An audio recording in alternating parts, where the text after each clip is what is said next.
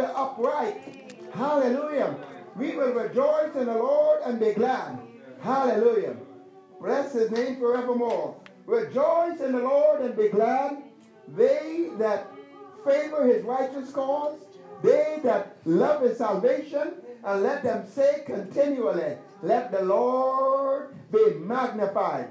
When you magnify the Lord, in the light of his beauty, everything else is but a shadow. Isn't that what the song said?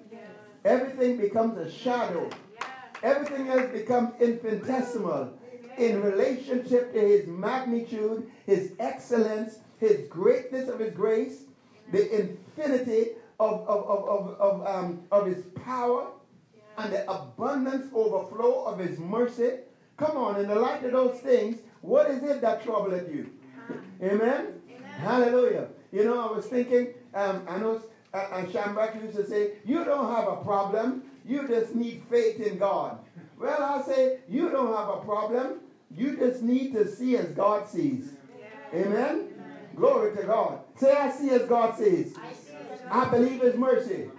I believe He loves me as much as He loves Himself. Think about that for a moment. Doesn't, the doesn't He tell us to love your neighbor how? As yourself. You think God would tell us to love others and to love your neighbor as yourself and Him not do the same thing? Right. Pause on that for a moment. Say, God loves me as much as He would Himself. God loves me as much as He does Himself. And you see, love is such a compelling moving force that God will do for you what he will do for himself. Think about that. God will do for you what he will do for himself. Hallelujah. You, Praise the Lord. Glory to God. No wonder the word of God says in Romans chapter 5 and verse 5, after it's talking about the patience and the experience and, and all the tribulation and all of that, and then it says, Hope make it not ashamed, because the love of God is shed abroad in our hearts. And they kind of think, what do you mean? what, what, what is that? Hope make it, and that's Romans 5 5. Hope make it not ashamed. Hope does not disappoint. There is going to be no shame in this. And here is the reason why. Because the love of God has been shed abroad in our heart by the Holy Ghost. In other words, the Holy Ghost witnesses that love of God to your heart. And when you recognize that God is love, and you recognize that He loves me as much as He loves Himself, and He will do for Himself as he he would do for me as he would himself. Man, I've got every reason to hope. My hope shall not be disappointed. Glory to God. You believe that? Yes. Well, praise the Lord. Say amen. amen. Hallelujah. Hallelujah. Praise the Lord. Let's stand and let's just receive today. Amen. Amen. Thank you, Lord. You know, the Bible speaks about the spirit of wisdom, the spirit of knowledge, the spirit of understanding, the spirit of, of meekness, the spirit of glory, the spirit of counsel, the spirit of might, the spirit of um, this, this, the spirit of. Let me see what else is there. There's about 30 of them. There's the spirit of faith. There's the spirit of prayer. Well, I believe there is a spirit of teaching, and anointing, and a grace that is available any particular point in time in any situation. And we are strong in the grace that is in Christ Jesus. Amen?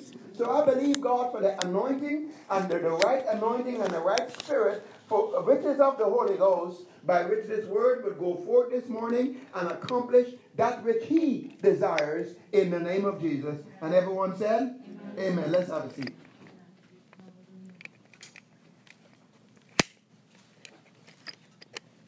Glory to God.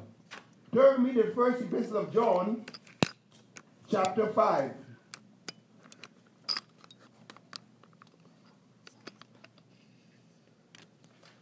Hallelujah. First epistle of John, chapter 5. We've been talking about faith coming from a place of righteousness, having faith in God, and then from that place speaking to the mountain and commanding it to be moved or whatever else it is needs to be done. So we've been talking about faith for the last while.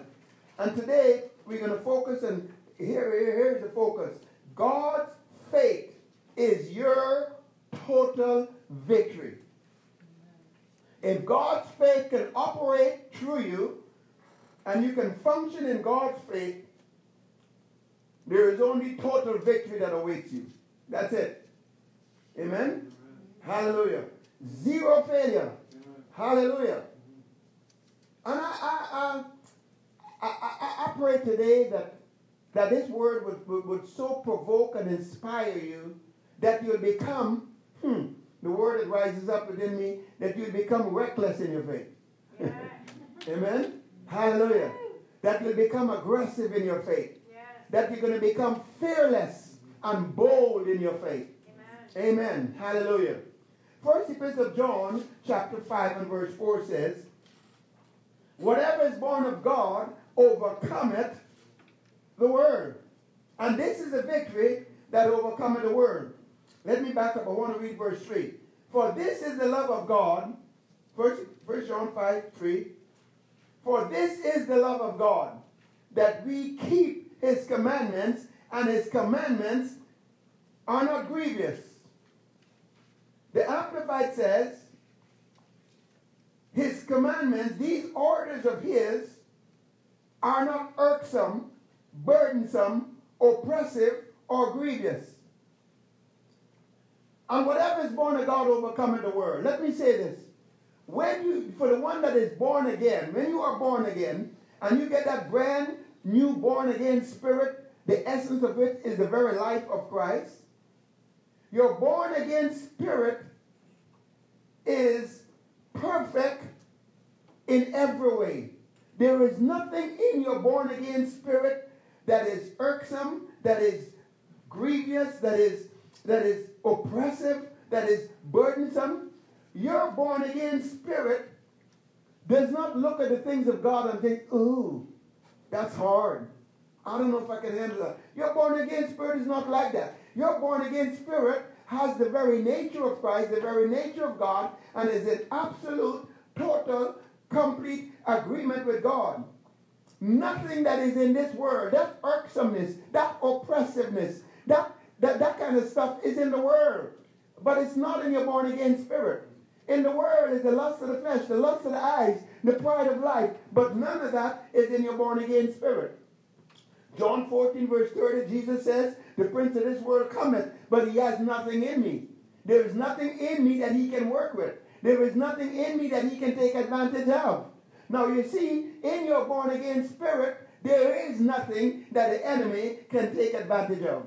There is nothing in your born again spirit that belongs to him or that has any kind of affiliation or association with him. Not in thought, word, deed, attitude, or anything else. Your born again spirit is perfect and perfect in every way. That is why it says in Hebrews 10 and verse 14 that by our one sacrifice he has perfected forever them that are sanctified. And forever does not merely mean he has perfected us um, forever and ever and eternally, but it also means he has perfected us perfectly. Amen. If you could, if you could, if you could wrap your arms around that. You are your spirit man is perfected perfectly, eternally, as perfect as perfect could be. 1 John 5 18 says, Whoever is born of God sinneth not. You're born again spirit. It is impossible for him to sin because the seed of God remains in him. 1 John 3 8. You may sin, you may yield to your flesh, you may yield to some temptation, but your born again spirit does not. Your born again spirit lives in a place where it is always completely and totally in fellowship and in harmony and in oneness with God. There is absolutely no separation between your born again spirit and God. That is why it says, Whosoever is born of God sinneth not. Because you see, sin is separation. Your born again spirit has no such thing. Are you with me? That is why this issue of righteousness is so important. Glory to God. This issue of righteousness, this oneness you have with God, is so awesome. Let, let, me, let me just let me pop over and show you a scripture for a moment. Proverbs chapter 12 and verse 4 and verse 28. Because you see, this is where you live.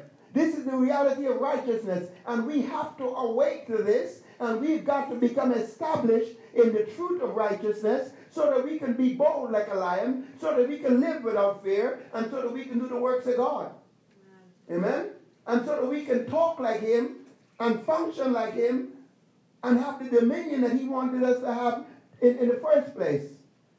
Proverbs chapter um, 12. Hallelujah.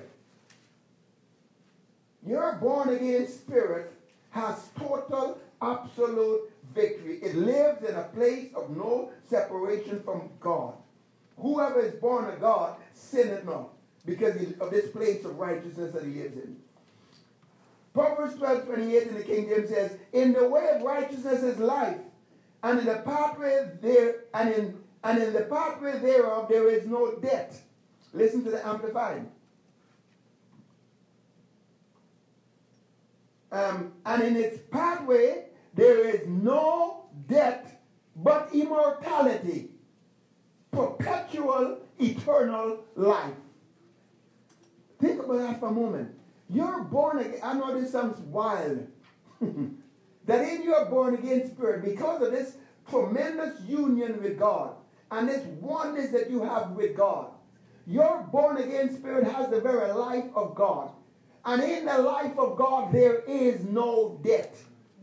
So in your born again spirit, there is no death. What is there? There is an immunity to death. There is an immortality in your born again spirit. Glory to God. Mm. Hallelujah. And I have to back it up with some other scripture, but we deal with that when we talk about healing and especially when we talk about living in divine health. Hallelujah. Your spirit is life, divine life and healing and health and wholeness because of righteousness, because of that oneness with God.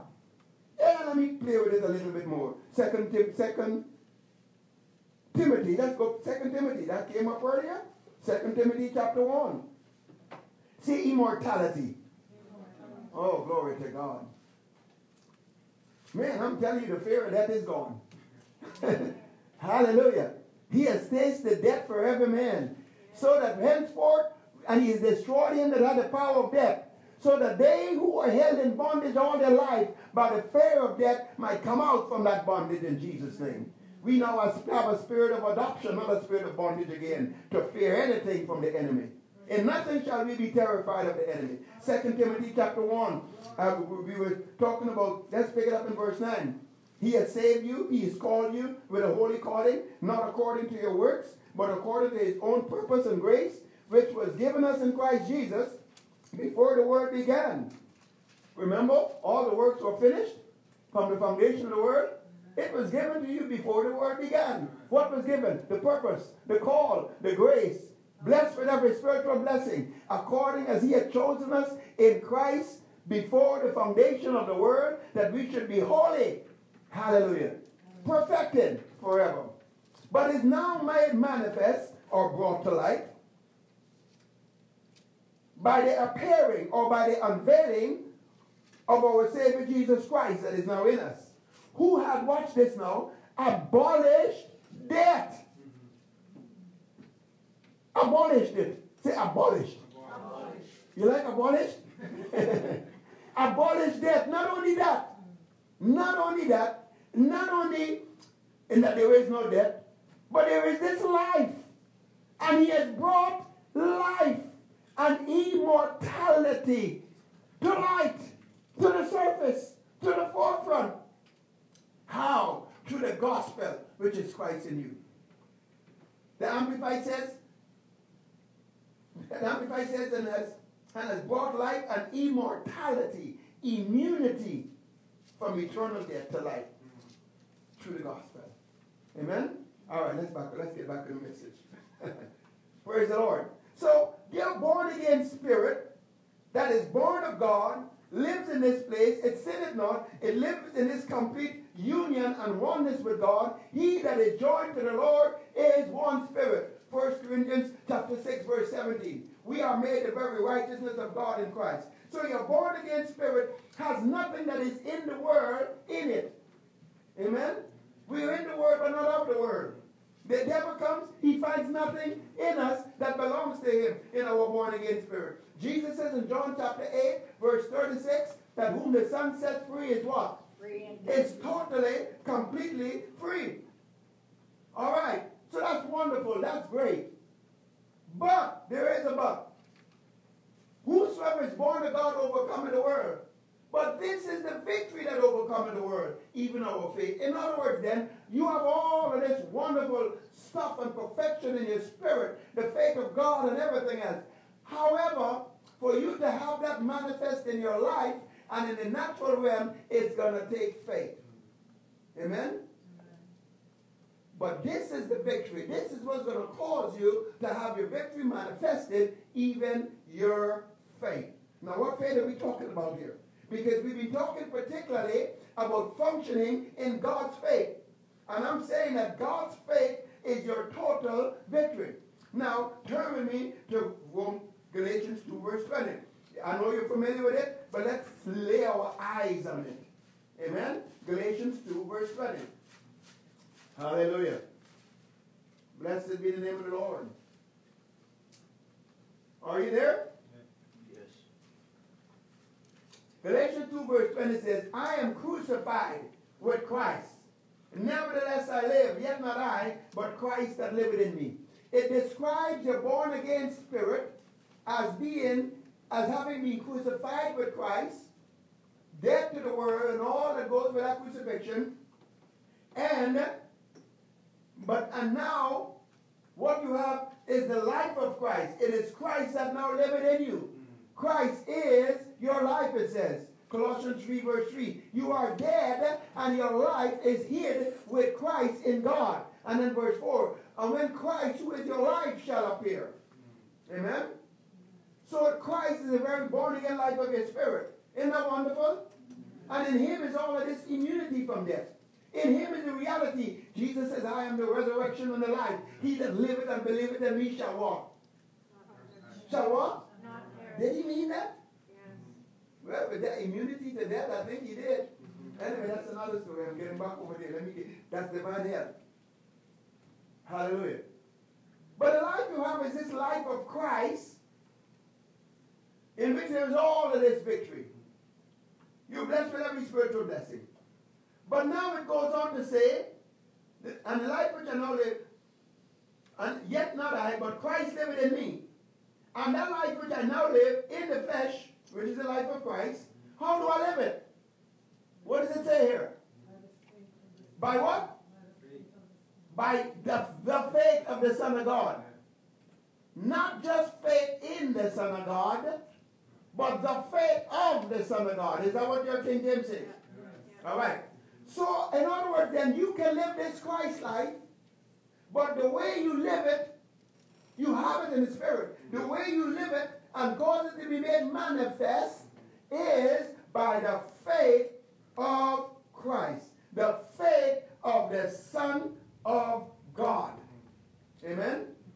Which is the faith which is like God's faith, which is God's faith. And that's what Jesus was saying in Mark 11 22 when they were when they were so blown out, you know, and so dazzled by the fact that he cursed the fig tree and it withered from the roots. And he says, have faith in God. Have the God kind of faith, which is what we've been talking about. Now, the main element and the anchor of God's faith, what makes God's faith work the way it does, is this fact. Romans 4, it's captured in Romans 4, verse 17, where it says, Glory to God. Now, I know many of us have heard this from week to week, but sometimes you need to preach it in case somebody's hearing it for the first time. They can still get something to run away with and beat the devil up with. Amen? Hallelujah. Romans chapter 4, verse 17. This is the under, this is the anchor of God's faith. This is what under God's, God's faith. This is the essence of God's faith. This singular truth. And it is brought out in Romans 4, verse 17, as it is written, I have made thee, that's Abraham, a father of many nations, before whom he believed, even God who quickened the dead, and called those things which be not as though they were. The Amplified says, who gives life to the dead and, and speaks of the non existent things that don't exist as if they already exist. Here is, the, here is God's secret. Here is how it works. In the realm of the Spirit, everything is finished. Hebrews 4, verse 3. Your healing is complete. Your prosperity is complete. Everything about your salvation is complete. Your lost keys are found. Amen. Amen. In the realm of the Spirit, you have every, every spiritual blessing. You have the fullness of God's divine nature. Now, so there, and the word is settled in heaven. So Abraham was in a position where, you see, let's understand this. For 24 years or so, Abraham was there. God was working with Abraham to get him into this place of, of, of, of, of, of God's faith. But he only got there to the end when God changed his name from Abram to Abraham. A-B-R-A-M to A-B-R-A-M-H-A-M or something like that. Now, we have talked about that many times in the fact that from there on, Abraham began to confess, I'm the father of many nations, introduce the people as, I'm the father of many nations, which he did. But it was not really that that was responsible for his faith coming to this level. What was responsible for his faith coming to this level was this fact, was the fact that he believed as God believed. The Bible says, before him whom he believed. Pastor Graham, can you come for a second? Let me show you something. The Bible says here, I have made you a father of many nations. It didn't say I'm going to make you a father of many nations. It says that for Abraham, I've already made you a father of many nations. This is how it is. You already have a multitude of children. Even though in the natural it didn't look that way, it existed that way in the spirit. So it goes on to say, before him whom we believe. It's like here is God. God is seeing in the realm of the spirit. God sees that Abraham already has a multitude of children.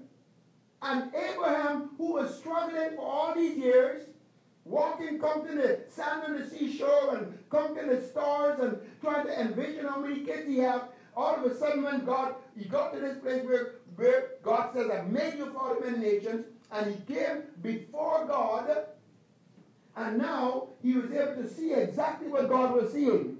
It's like, look, look, look right over you see? I've already made you a father of multitude of children. Do you see that? Are you sure you see that? Now, in case you didn't quite see it, it's like God caused him to step into God and see through God's eyes. Once he can see through God's eyes, what is he going to see? He's going to see what God sees. What is God seeing? God is seeing you are, you already are a father of many nations. God is seeing that Jesus has taken your sicknesses, has cured your diseases, and by his stripes you were healed. And that is greater than any doctor's report. Thanks. You follow me? So God's secret is this. Because God sees what exists. And, and God sees what exists, looks at what exists, believes what exists, and calls of what does not exist here as it exists here. So it comes out as if God calls those things that be not here as they are here. And so God called those things that be not here as though they were already here because they are here this way. And that is the secret. That is the secret. And that is why for us it doesn't matter what we're dealing with. All we need to do is find out what is written. Find out what is finished. Find out what is the promise. Now at first you might just cleave to the promise by a mental assent and disagree with it. And you might not be fully seeing it. So now you got to work on seeing it. Now you got to work to come into the place where you can see what God sees. Where you can stand before him and see as he sees. Amen? And the Bible says in Jeremiah chapter 1, verse 11 and 12, when Jeremiah, when God says, Jeremiah, what do you see? And Jeremiah answered, and God says, You've well seen. I will watch over my word to perform it. Many times the word of the Lord is not performed in our lives, even though we're mentally saying the right stuff because we're not really seeing what God sees. Amen? And so that is why we got to labor in the Word to come to the place where we can see what God sees and so that our faith can be as God's faith is and our faith will hence please Him and He is a rewarder. He will watch over it to perform it. Jesus is the high priest the apostle and the high priest of all profession, and he will bring fulfillment to it because the government is on his shoulder. So here then, so then here are six keys to bring us into that place where we are able to see what exists, where we can see as God sees, where we can um, come to that place to know that it's already done, where we can even come to the place where what exists becomes more real than what it looks like in the natural.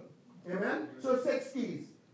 Number one, beware of calculated pessimism, which means beware of appearances, what it looks like, what it feels like, what the doctor report says. It doesn't say this, ignore it.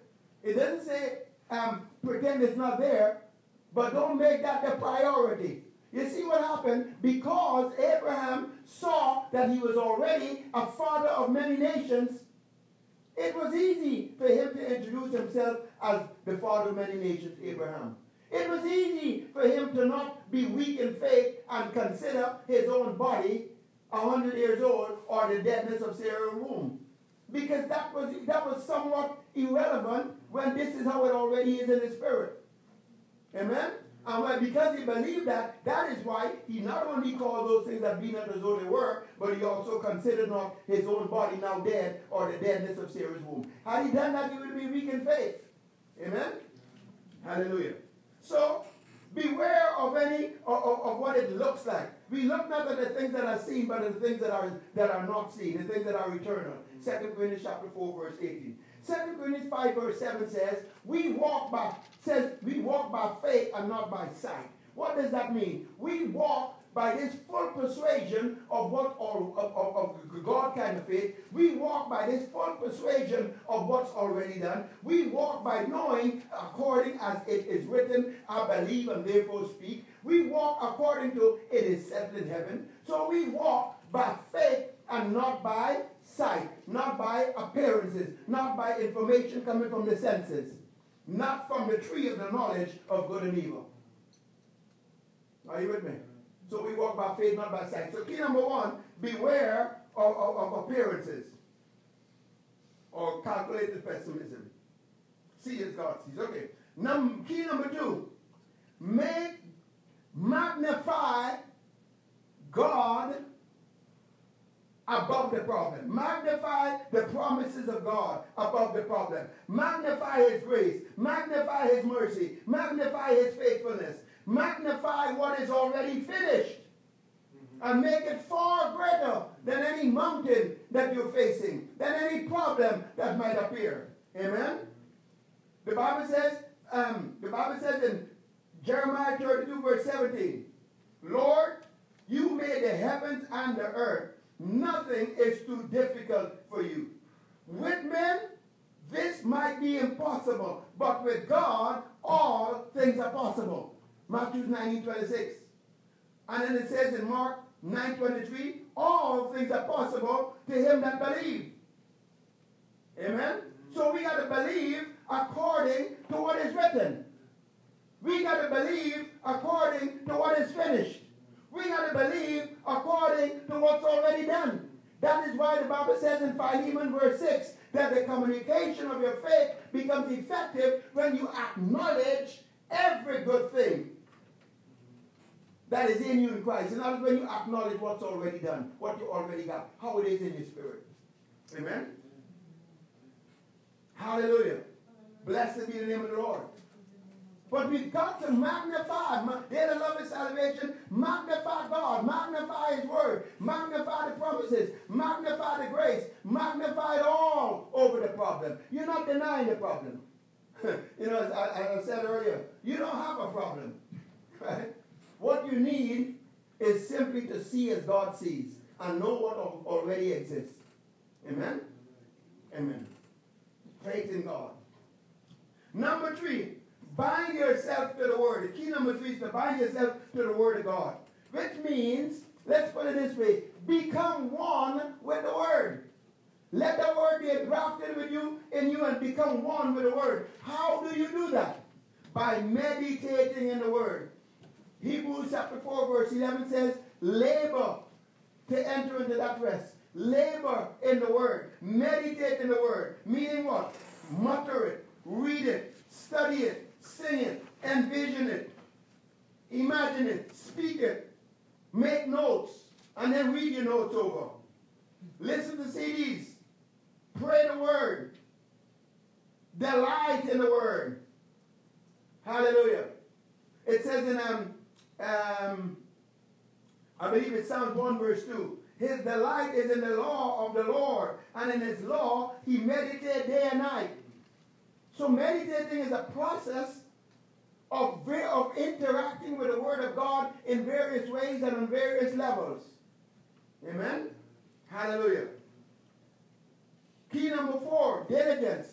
Because if you're going to interact with the Word in such a level, on, on all these levels and, and, and with such intensity, so that you can squeeze the life out of that word into you and get a word engrafted in you and become one with you so that you think and talk and, uh, and align yourself with that word in such a manner, it's going to take some diligence. Amen? It is going to take some diligence. So, it is so then the key number four is to be diligent. Second Peter chapter 1, verse 10 says, Be diligent to make your calling and election sure. Hebrews chapter 6 and around verse 11, 12 in that area says, Be diligent to come to the full assurance of the hope. Don't be slothful. Don't be lazy. Because by faith and perseverance, you will obtain the promise. But it takes that perseverance. Amen? It takes that diligence. Hallelujah. It takes that laboring in the Word, meditating in the Word, staying with the Word. Glory to God. That's how Jesus did. Now, key number five is true faith and patience. That perseverance. That patience. Turn with me to Second Thessalonians chapter 3. Say patience. Come on, say it again. Patience. And say perseverance. Amen. Second Thessalonians chapter 3. Glory to God. This is key number five.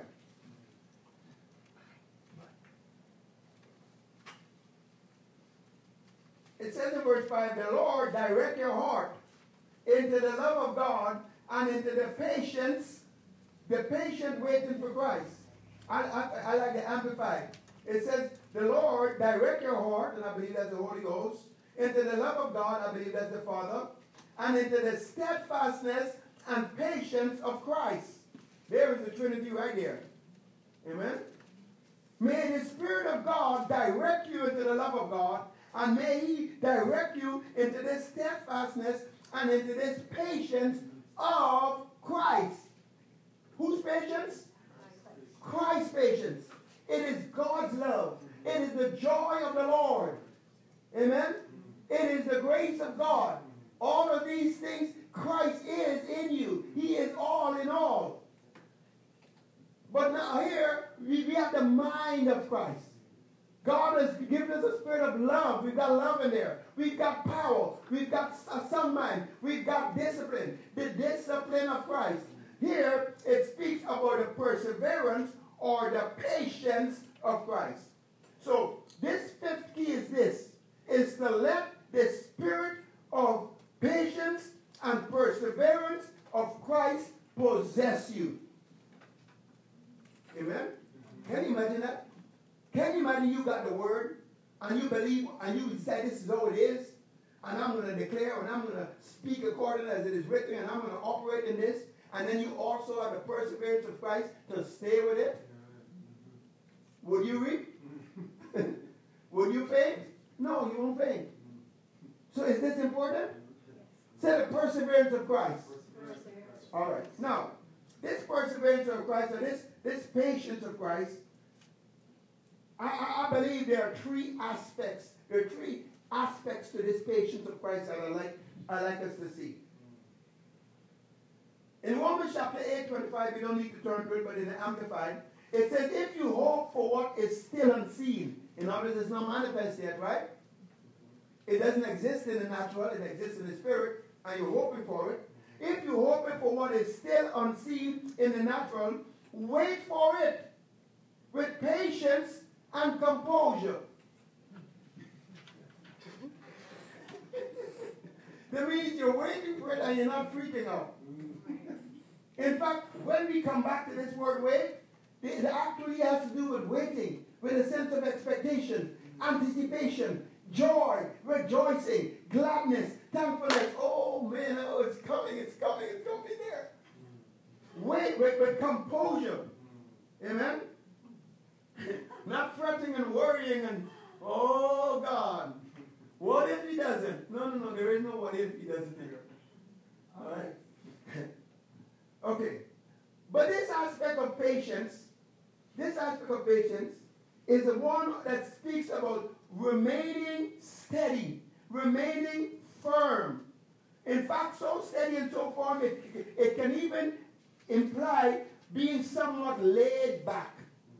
But not laid back in a sera sera mindset, but laid back with a believing, trusting, confident expectation of manifestation. Did you get that? Right? That aspect of wait, that aspect of patience. This, this, okay, all right. Read this. Okay, fine. This, okay, all right. Okay, all right. Okay, all right. Hold on. I don't care. Are you with me? All right. Habakkuk chapter 2, verse 3 says, The vision is yet for an appointed time. It will not deceive nor disappoint. Though it tarry, wait earnestly for it. It will surely come. Glory to God. Amen. You see? You see the kind of waiting we're talking about? Okay. All right. All right. Okay. I got all day. I got eternity. What's the problem? It's going to be all right. Amen? Because don't forget, I already magnify God about the situation. I already magnify His love. I already magnify His mercy, His grace, the promises. It is written. Amen? I've already gotten hold of that. I'm working on that. Amen? Hallelujah. Romans chapter 5, verse 5 says, Such hope does not disappoint or shame you, because the love of God is shed abroad in your heart, and that love persuades you. And God Himself is love, and He will perform it. And like I said before, God loves you as He does His own self. Amen? Hallelujah. Glory to God. Blessed be the name of the Lord. Hallelujah. Remaining steadfast. That steadfastness, that remaining firm. Now, um, look at this here. The Bible says, and again, I'm talking about remaining firm. In Hebrews 10.35, it says, Don't cast away your confidence or your hope, because it carries a great and a glorious compensation of reward. Don't cast away. And the Amplified says, don't fling away your hope. Don't fling away and just give up your hope and say, well, I'll forget it then. Don't do that. Now, you said, you, you might think, no, no, no, I wouldn't do that. really? Let me show you what happens. The parable of the sower, Matthew chapter 13. You know where, the, where there was the one that fell on, on um, look at the ground. By the wayside, and the birds came and eat it quickly. And then the next one fell on stony ground. And then the third one fell on, on, on a ground where the thorns grew up and choked it, the cares of this word. And then the fourth one fell into the good soil. All right. But in that second one, Matthew chapter 13, verse 21, that fell on stony ground, in the stony places, is the one that hear the word of God, and the joy you receive it, glory, hallelujah. I like that. Oh, I can see it. Praise the Lord. But yet, he didn't have root in himself. But he, so he endured for a while. It, it, it says that when the sun comes up, it withers. It spring up, but the sun comes up, it withers. Well, you see, the sun that comes up, it, it, and because the root wasn't deep, it withered and dried. But that sun that come up is the tribulation, it's the persecution, it is the pressure, it is the trial and the fire. Right? And it comes because of the word. And by and by, he is offended. What do you mean? He gets off the word. He stumbled out. Pressure. Pressure come. Okay. Well, I'm not sure. I'm not so sure if I believe that. Or compromise comes in. What's, but that's getting off of the word. But you see, this perseverance and patience we are talking about, this first aspect is remaining what? Firm. Say firm. firm. Steadfast. Yes. Hallelujah. So Hebrews 10.36 says, you have need of steadfast patience to do so that you may do the will of God. And having done the will of God, you may enjoy the full fulfillment of what is provided. Amen. Glory to God and what is promised. Hallelujah. Hallelujah. Blessed be the name of the Lord. Yes. Romans 8 verse 18 says, the suffering of this present time is not worthy to be compared with the glory which shall be revealed. Amen. Amen. Say perseverance. perseverance. And that first aspect is what? Mm. Steadfastness. Now there's a second aspect to perseverance, to this patience. And that aspect is called endurance. Say endurance. endurance. Okay. In James chapter 5, verse 11, you don't need to turn to it. It says you heard about the patience and the endurance of Job, haven't you? now, Job falsely said, Though he slay me, yet will I trust him and I will serve him. Now, he was wrong in saying, Though he slay me, because God was not the one slaying him and doing this, it was the devil. But he was right and, and firm to endure by saying, I don't care what happened. I don't care if if what if his wife tell him, curse God and die. Mm-hmm. I don't care if these three friends mm-hmm. come and tell me all kinds of point their finger. I don't and I don't care how much boils. I don't care how much sweat. I don't care all of that. I will not I will trust him. I will serve him. No matter what happens, yet will I serve him. That's called endurance. And you've heard about the endurance of Job. And by the way, the end story of Job is that something about that pleased God. And what happened? His latter end was greater than the former. Amen? Amen? Amen. So don't totally beat up on Job. I, I know he was wrong in a few things, and that which he feared come upon him, but man, that man went through some stuff, and he was steadfast. James chapter 1, verse 12 says. Blessed is the man that endures, say endure, endure, temptation and test and trials, for after he has been tried, he shall receive the crown of life. Now listen, watch this now. Mm-hmm. He will receive the crown of life, and it doesn't say for them that endure, and he shall receive a crown of life for them that love him. In other words, when you endure and you stay with the word and you refuse to give up on the word, God says, man, he loves me. He loves me. I like that. God says when a man, Jesus says when a man loves God, God is going to open up his whole heart to him. Jesus says that when a man loves me, and me and the Father, we're going to come and we're going to show up and make our abode with him. Yay. Are you with me? Somebody right next there and they say, I'm feeling nothing. I feel no presence. There ain't no anointing here. but here you are. Glory to God. Hallelujah. because why? He says, I will manifest myself to who? To everyone? No. And I'm talking about John chapter 14, 21, 23. But to him that loved me. So this scripture says, Blessed is the man, James 1.12, that endures the test, the trials, the pressure, whatever, and he doesn't fling and cast away his hope, but he stays firm. God says he's going to receive a crown of life. I have promised that to those that love me. And God calls your steadfastness loving him. Amen? Amen. Now, what about Jesus? Say endurance. endurance. Mm, glory to God. Hebrews chapter 12 verse 1. Wherefore, seeing we also are compassed about with so great a cloud of witnesses, let us lay aside every weight and the sin which so easily beset us, and let us run with patience. Patience, persistence, perseverance. The race that is set before us, looking unto Jesus, your example, and the author and the finisher of your faith, who for the joy that was set before him. Endured. Endured. Endured the cross. Despising the shame. Now I know sometimes we say despising, oh I despise this, which means I hate it. Well, there's perhaps an element of that. But our word despise has to do with making little of. Amen? The Bible says in Proverbs 13, verse 13. you want to hear Proverbs 30 verse 36?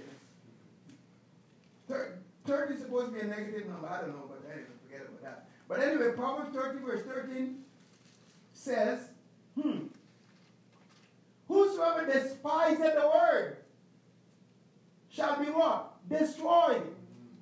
Same thing as the one that perishes without a lack of knowledge.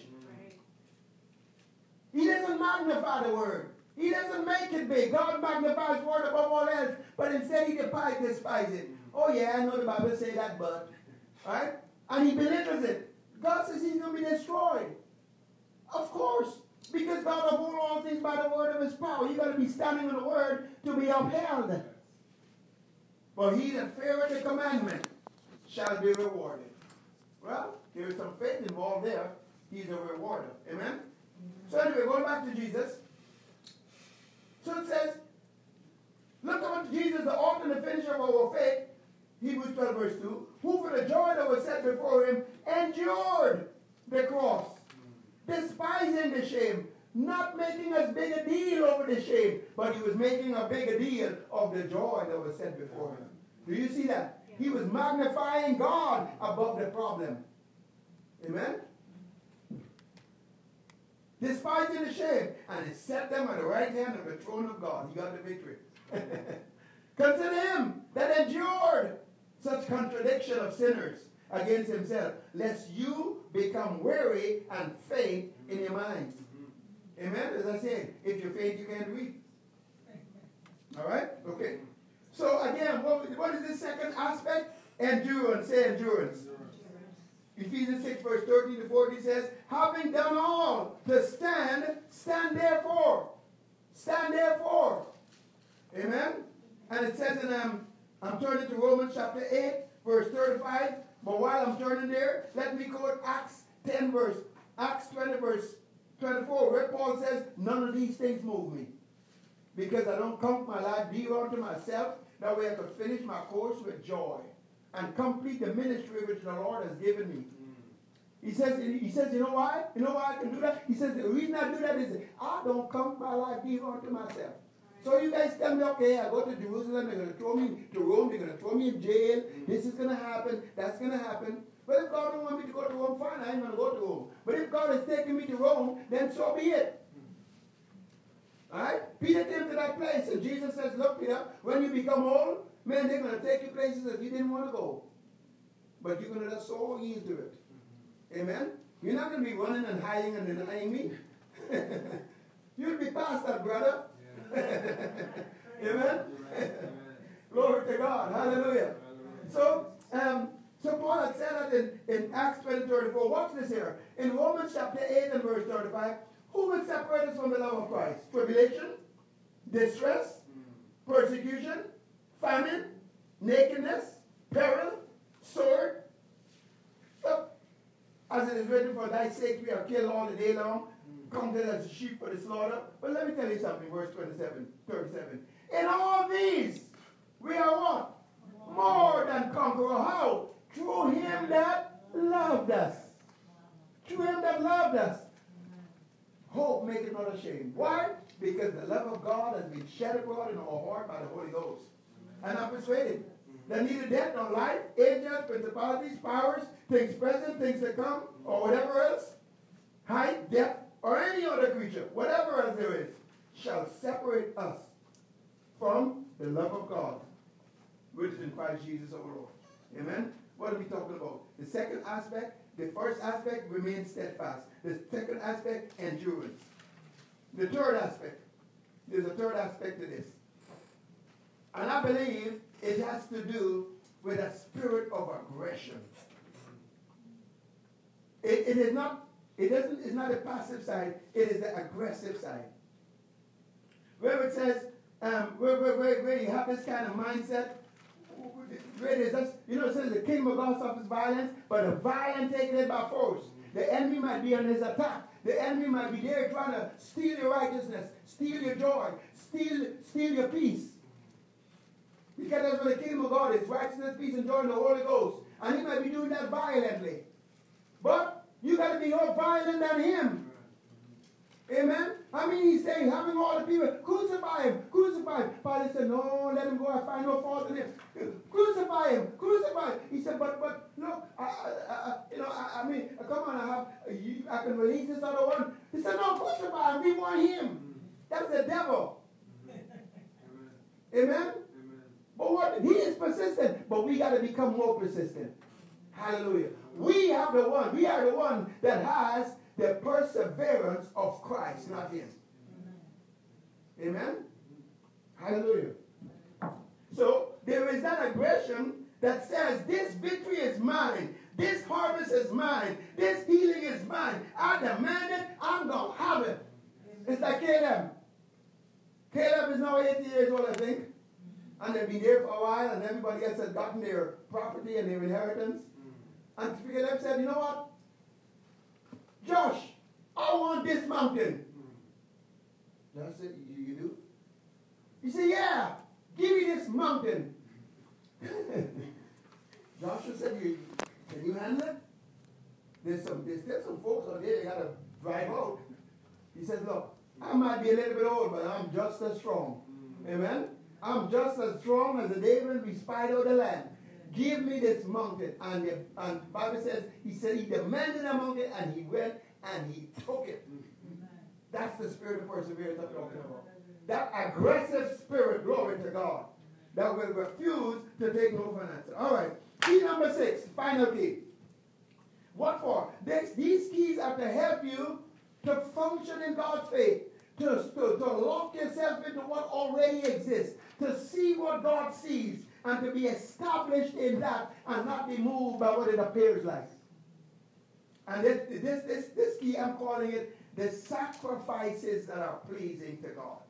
First Peter chapter 2, verse 5 says that we are a holy priesthood to offer up spiritual sacrifices acceptable and pleasing to God through Jesus Christ. Now, if it's going to be pleasing to God and faith pleases God, there is something about these sacrifices that has an element of faith in it. Amen? What are these sacrifices, these spiritual sacrifices we have to offer? There's the sacrifice of righteousness. There's the sacrifice of joy. There's the sacrifice of thanksgiving. There's the sacrifice of praise. There's the sacrifice of rejoicing. And there's a sacrifice of a broken and a contrite heart. Amen? Now, I believe why one of the reasons they call sacrifices is because it kind of costs you a bit. And it costs you a bit because it goes against the flesh. Amen? Mm-hmm. And it is, and it, and there is a suffering and a cost to it. It, it, it, is not your natural inclination until you become so transformed and renewed in the spirit of your mind. It's one thing to be conformed, not to be conformed to this world and be transformed by the renewing of your mind. Romans 12, verse 2. But it's another thing. Ephesians 4, verse 23. 22 says, strip off the old man. And 23 says, and be trans and be renewed in the spirit of your mind. You know what that is? Where you come to such a place that you're such a you're, you're in the spirit of it that without even thinking you just do it. Amen? Without thinking, you just speak the word. Without speak, thinking, you just forgive. Without thinking, you just love. Without thinking, you just declare faith. In other words, it becomes spontaneous. Right? It's finished. This is how it is.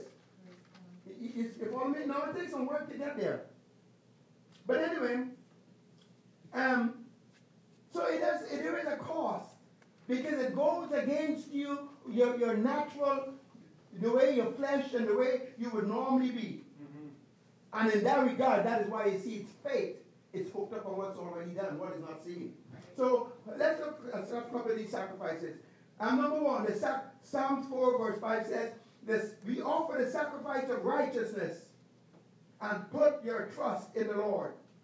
Put your trust in the Lord. Which means you, know, it says in First Timothy chapter 6, verse 12, fight the good fight of faith. But the verse before says pursue righteousness, which is to say that um, this pursuit of, of, of, of, fighting the good fight of faith, part of that fight is to stay in this oneness with God. It's to stay in this authority that you have. It's to stay in this place of freedom from condemnation and insecurity and inferiority. And that's a fight. That's a sacrifice to do that sometimes. Second sacrifice, thanksgiving. Philippians 4 verse 6 says, says um, in everything give thanks, for this is the will of God in Christ concerning you. Don't be anxious about anything, but in everything with prayer and supplication with thanksgiving. Thanksgiving is, some, is, is, is something, you mix it with your prayer, you mix it with your faith, and, and, and, and your declarations, and you let thanksgiving go up to God. Amen? You see, thanksgiving says, I believe. Thanksgiving is also a sacrifice. 2 Corinthians 2 verse 14 says, Thanks be unto God. 2 Corinthians 2 14, Thanks be unto God which always causes us to triumph. Now to start with, he always causes us to triumph. You ought to give him thanks.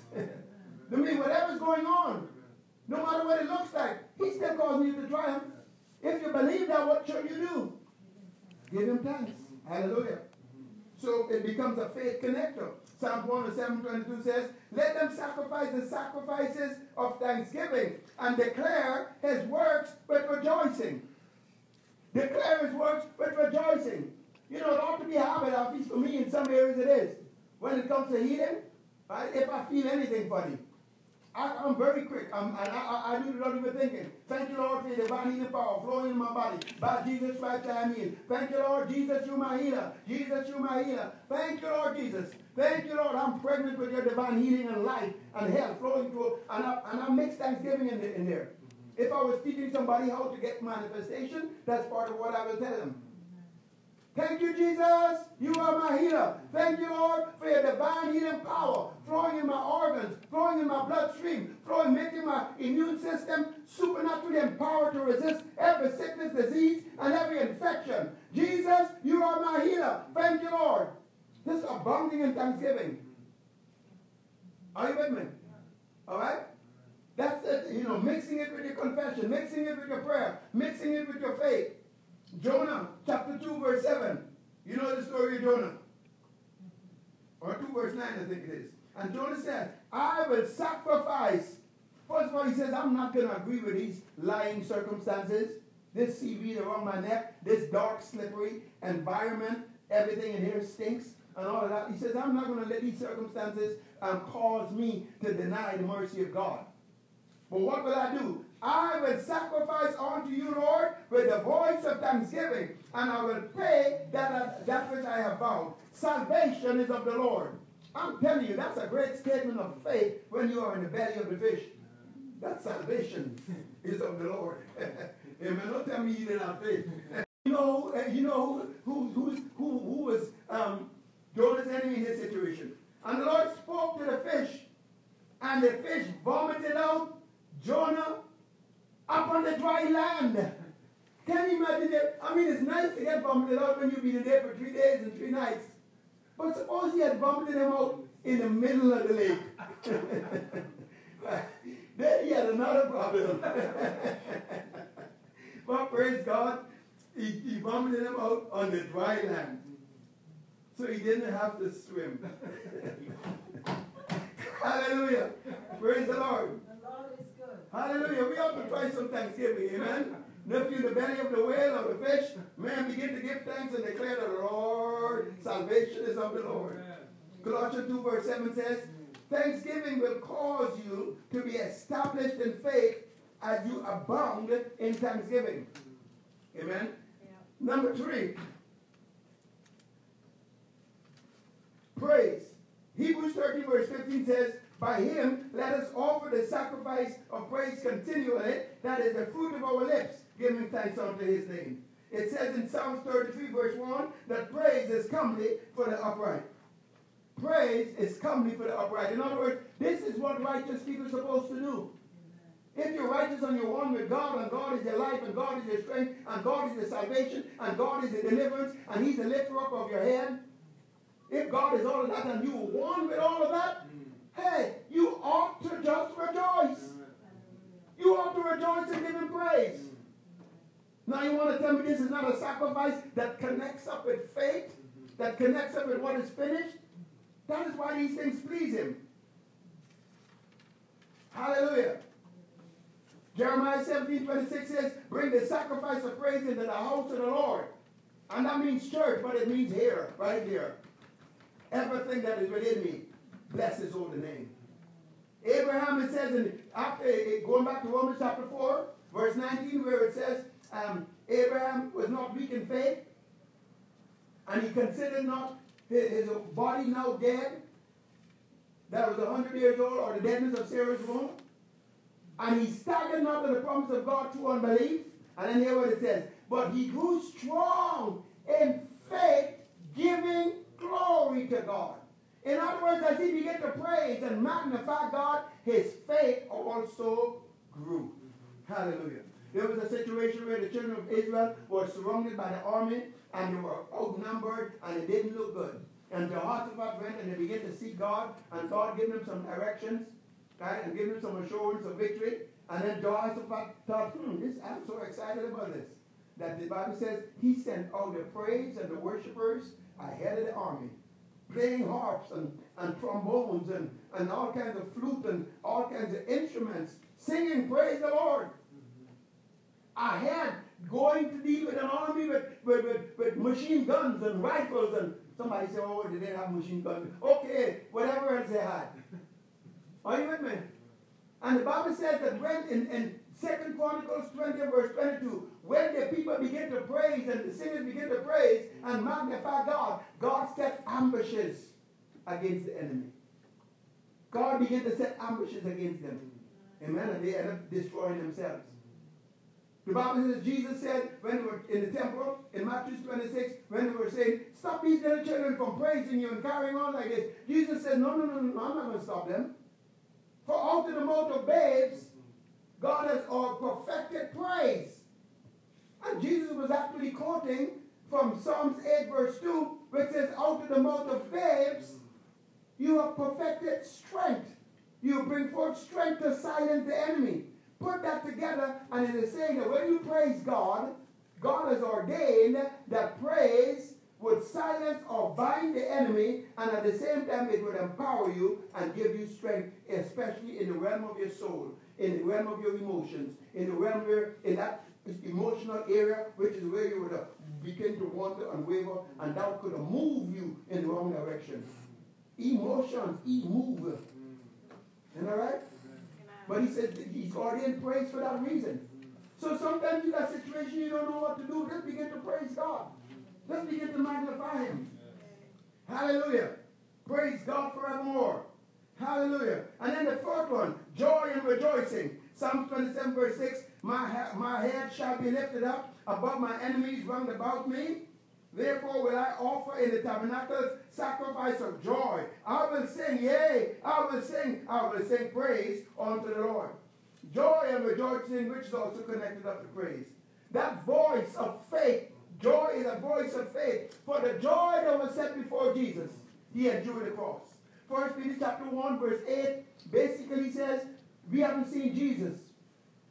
Right? And even though we haven't seen him, even though we haven't seen what already exists in the realm of the spirit with our physical eyes, yet, even though we don't see it, yet we rejoice with joy unspeakable, full of glory. And then hear what it says, receiving the end of our faith even the salvation of our soul. In other words, when your soul and your mind and your will and your emotions come into the place and come in line, that's when your faith comes to maturity. Amen? While your faith, while your emotions are still off the place, your faith still immature yet. Abraham grew strong in faith, giving glory to God. Receiving the end of your faith, even the salvation of your soul. 1 Peter 1 verse 8. Amen? Hallelujah. Get it? So this joy, this rejoicing, this praise It is to bring you, it's not only, it's to mature you in your faith, bring you into a place where you can now rest. Hallelujah. Blessed be the name of the Lord. Hallelujah. Philippians 4 verse 4 says, Rejoice in the Lord always. And again I say rejoice. Psalm 16 verse 11 says, In his presence there is fullness of joy, and at his right hand there are pleasures forevermore. There is also a connection between joy and the presence of the Lord.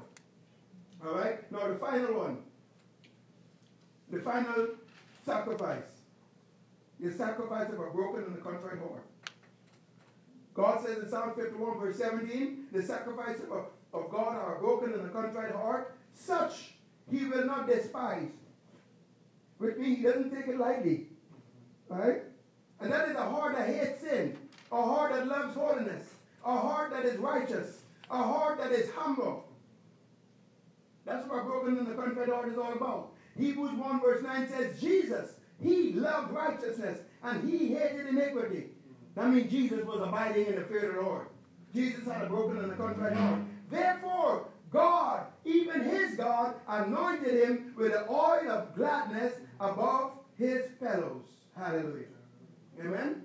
Now, the sacrifices of God are pleasing unto God. Why? Because they connect with faith. Because they express faith in what God has finished. And because they judge God as being faithful. And because they magnify God and his character. And at the same time, the sacrifices are, are, are, are, as they please God, they also empower you in your soul because they will drive out the negative emotions of oppression and depression and anxiety and fear. And it will empower you to stand firm until you see the salvation of God. Amen? Amen. Hallelujah! Praise the Lord. We bring the sacrifice of praise into the house of the Lord. Amen. Glory to God. Rejoice. And again I say what? Rejoice. In everything give thanks, for this is the will of God in Christ concerning you. And in nothing be terrified by the enemy. When you behave like this, he figure, uh-oh, there's something I don't know. And it is to him an indication of his impending doom. Philippians 1 verse 28. Say, I refuse to be terrified. Amen. Now, all of these things is for what purpose? It's to, so that we can become more aggressive, we can have faith like God, and as a result, be more aggressive, speak to the mountain, be more bold, be more tenacious, be even reckless. Reckless don't mean getting off of the word, right? It just means that you're in a don't care place. Amen? Amen. Hallelujah! Praise the Lord. Glory to God. Well, bless the Lord. Hallelujah. This is a good place to bless the Lord in our giving, don't you think? Amen. Come with an offering. Hallelujah.